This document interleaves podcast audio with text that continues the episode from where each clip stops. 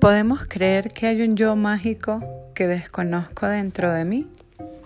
Un yo que no tiene miedo, un yo que confía en el proceso, un yo que todo lo acepta, que nada lo juzga, un yo que crea magia porque cree en la magia, un yo que solo es ser.